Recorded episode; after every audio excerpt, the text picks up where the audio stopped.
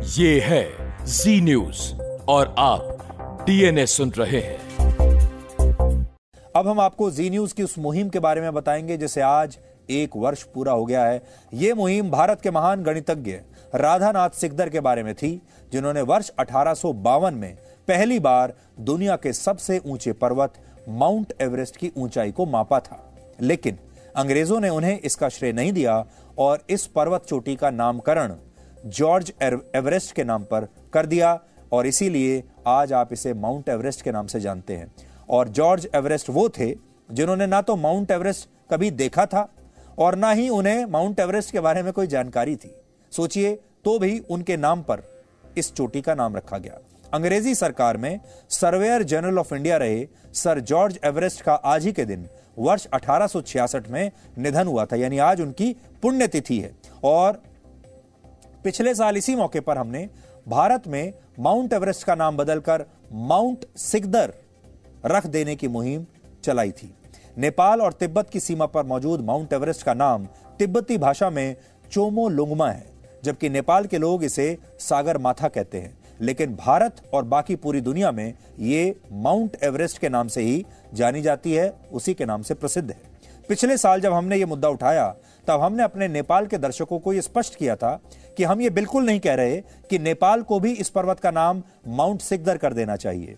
हमारी मांग सिर्फ़ ये थी कि जैसे नेपाल इसे अपने नाम से जानता है, सागर माथा के नाम से जानता है, चीन इसे अपने नाम से जानता है, वैसे ही भारत में भी इसे माउंट सिकदर के नाम से पहचान मिलनी चाहिए, ना कि माउंट एवरेस्ट के नाम से। माउंट एवरेस्ट की ऊंचाई का आधिकारिक आकलन पहली बार ब्रिटिश राज में सर्वे ऑफ़ इंडिया द्वारा किया गया था। इस एजेंसी की स्थापना भारत का आधिकारिक मानचित्र बनाने के लिए, नक्शा बनाने के लिए की गई थी। वर्ष 1830 में sir George Everest survey of India के डायरेक्टर बने थे और वर्ष 1831 में उन्होंने पश्चिम बंगाल के एक गणितज्ञ, राधानाथ सिकदर को सर्वे ऑफ़ इंडिया में कंप्यूटर के पद पर नियुक्त किया था। उस समय कंप्यूटर का मतलब होता था जो कंप्यूट गणनाएँ करने वाले लोगों को कंप्यूटर कहा जाता था। उस समय सारी गणनाएँ इंसान ही किया करते थे। इसलिए ऐसे लोगों को सर्वे ऑफ़ इंडिया में कंप्यूटर कहते थे, क्योंकि कंप्यूटर का मूल काम भी गणना करना ही होता है। इसलिए कंप्यूटर इंसान भी हो सकता है और कंप्यूटर मशीन भी हो सकती है। वर्ष अठारह में राधानाथ सिकदर ने पीक 15 पीक 15 नामक पर्वत शिखर को मापने का काम शुरू किया। उस समय माउंट एवरेस्ट को इसी नाम से जाना जाता था। इसका नाम माउंट एवरेस्ट नहीं था, बल्कि पीक 15 था। तब विदेशियों को नेपाल की सीमा में दाखिल होने की इजाज़त नहीं थी। इसलिए एक विशेष उपकरण की मदद से राधानाथ सिकदर ने पीक 15 की ऊंचाई 8,848 मीटर रिकॉर्ड की। सर्वे ऑफ़ इंडिया के तत्कालीन डायरेक्टर एंड्रयू स्कॉट वॉ ने चार वर्ष तक राधानाथ सिकदर के आकलन की जाँच की।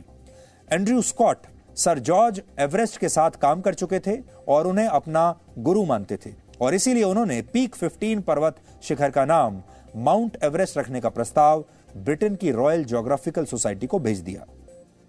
ये कहते हुए कि इसका नाम सर जॉर्ज एवरेस्ट के नाम पर रखा जाए। यानी राधानाथ सिकदर से माउंट एवरेस्ट की आधिकारिक ऊंचाई मापने का श्रेय छीन लिया गया और दुनिया के सबसे ऊँचे पर्वत शिखर का नामकरण एक अंग्रेज़ के नाम पर कर दिया गया और वो आज भी ऐसा ही है। ब्रिटिश सरकार ने इस जानकारी को छिपाने की पूरी कोशिश की, लेकिन इसके बावजूद राधानाथ सिकदर की महान खोज को छिपाया नहीं जा सका। इसी साल जनवरी महीने में मैं खुद माउंट एवरेस्ट से आपके लिए माउंट सिकदर का विचार लेकर आया था और वहाँ से देश के असली नायक राधानाथ सिकदर के बारे में हमने आपको सारी जानकारी दी थी, जिसे हमारे देश के इतिहासकारों ने कभी लोगों को बताया नहीं। सोचिए कितनी बड़ी विडंबना है कि इस देश के इतिहासकारों ने बाबर अकबर और औरंगज़ेब जैसे मुगल शासकों पर तो सैकड़ों पुस्तकें लिखी, हज़ारों। लेकिन राधानाथ सिकदर के बारे में उन्होंने देश को कुछ नहीं बताया। आज जब इस मुहिम को एक वर्ष पूरा हो चुका है और भारत में अब भी माउंट एवरेस्ट अंग्रेज़ों की गुलामी याद दिलाता है, तब आपको हमारी उस रिपोर्ट के अंश आज ज़रूर देखने चाहिए जो हमने माउंट एवरेस्ट पर जाकर आपके लिए तैयार की थी। इस जगह से मैं आपको यह कहना चाहता हूँ कि माउंट एवरेस्ट पर भारत का भी दावा होना चाहिए। ये माउंट एवरेस्ट को अप्रोच करने के दो तरीके हैं। एक नेपाल के ज़रिए, जहाँ से हम आए हैं, और इसके पीछे एक और रास्ता आता है, वो चाइना से आता है। और चाइना से क्या, असल में तिब्बत से आता है, लेकिन तिब्बत को चाइना अपना मानता है। इसलिए इसके पीछे का जो पॉइंट है, इस पहाड़ के पीछे, वहाँ से आप चाइना के ज़रिए भी माउंट एवरेस्ट पर आ सकते हैं, और यहाँ के ज़रिए भी आ सकते हैं। आज मैं यहाँ आपको खड़े होकर ये बताना चाहता हूँ कि माउंट एवरेस्ट का भारत के साथ क्या कनेक्शन है। वर्ष अठारह में राधानाथ सिकदर, वो पहले व्यक्ति थे जिन्होंने माउंट एवरेस्ट की ऊंचाई को नापा था अठारह में। और सर्वे ऑफ़ इंडिया जो डिपार्टमेंट था, उन्होंने उन्हें ये काम दिया था, राधानाथ सिकदर को, कि आप जाइए और माउंट एवरेस्ट की ऊंचाई को नाप कर आइए। और राधानाथ सिकदर ने इस ऊंचाई को नापा और वो पहले व्यक्ति थे जिन्होंने अठारह सौ बावन में वो बंगाल के बहुत मशहूर गणितज्ञ थे, जिन्होंने इसकी ऊंचाई नापी। आज हम ये कहना चाहते हैं कि इस चोटी का नाम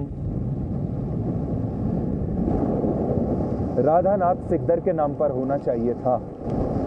और यहाँ आकर मैं आपको ये बताना चाहता हूँ, ये कहना चाहता हूँ कि इस चोटी का नाम राधानाथ सिकदर के नाम पर ही होना चाहिए और भारत को इसके लिए एक मुहिम चलानी चाहिए।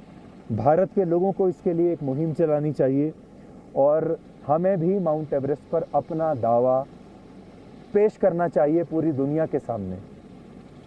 तो आज मैं यहाँ राधानाथ सिकदर साहब को याद कर रहा हूँ। आप सबके बिहाफ पर हर भारतीय की तरफ़ से कि राधानाथ सिकदर साहब ने इस ऊंचाई को, इस माउंट एवरेस्ट चोटी की ऊंचाई को उन्होंने नापा पहली बार। इतना बड़ा काम किया उन्होंने और हमें ऐसा लगता है कि इस माउंट एवरेस्ट का नाम माउंट सिकदर होना चाहिए। जाने का मन यहाँ से बिल्कुल नहीं कर रहा है। यह हमारे लिए कोई न्यूज़ स्टोरी नहीं है। जी न्यूज़ की टीम यहाँ तक आ गई है और एक अजीब सी, एक बड़ी खुशी भी हो रही है। और जिसको आप कहते हैं कि एक जिसको फिलोसफिकल टर्म्स में आप ये कहते हैं कि आप ऐसा लगता है कि पूरी दुनिया से ऊपर उठ गए हैं, पूरी दुनिया से आप कट गए हैं। और यहाँ आने के बाद एक अजीब, एक शांति का अनुभव आपको हो रहा है। सारी धरती, सारी दुनिया यहाँ से नीचे दिखाई दे रही है। और अगर आप मुझसे पूछो तो मेरा यहाँ पर ओम चैंट करने का मन कर रहा है कि यहाँ ज़ोर से हम ओम बोलें और वो ओम शांति की जो जो ध्वनि है, वो इस पूरे, इस इस घाटी में वो गूंजेगी। तो मैं तो आपसे यही कहूँगा कि मैं बहुत किस्मत वाला हूँ कि मैं यहाँ तक आज पहुँच पाया। मैं यहाँ तक इतना करीब से माउंट एवरेस्ट को देख रहा हूँ। मैंने कभी सोचा नहीं था कि मैं एक ऐसी जगह खड़ा रहूँगा जहाँ सामने मेरे माउंट एवरेस्ट रहेगी। देखिए, ये है ये है माउंट एवरेस्ट जो पीछे काला पहाड़ आप देख रहे हैं। कितने करीब? इससे बेहतर और क्या हो सकता है? तो आज भी हम आज़ाद तो ज़रूर हो गए हैं, लेकिन बहुत सारी बातें ऐसी हैं जो हमें आज भी अपनी गुलामी के बारे में याद दिलाती हैं।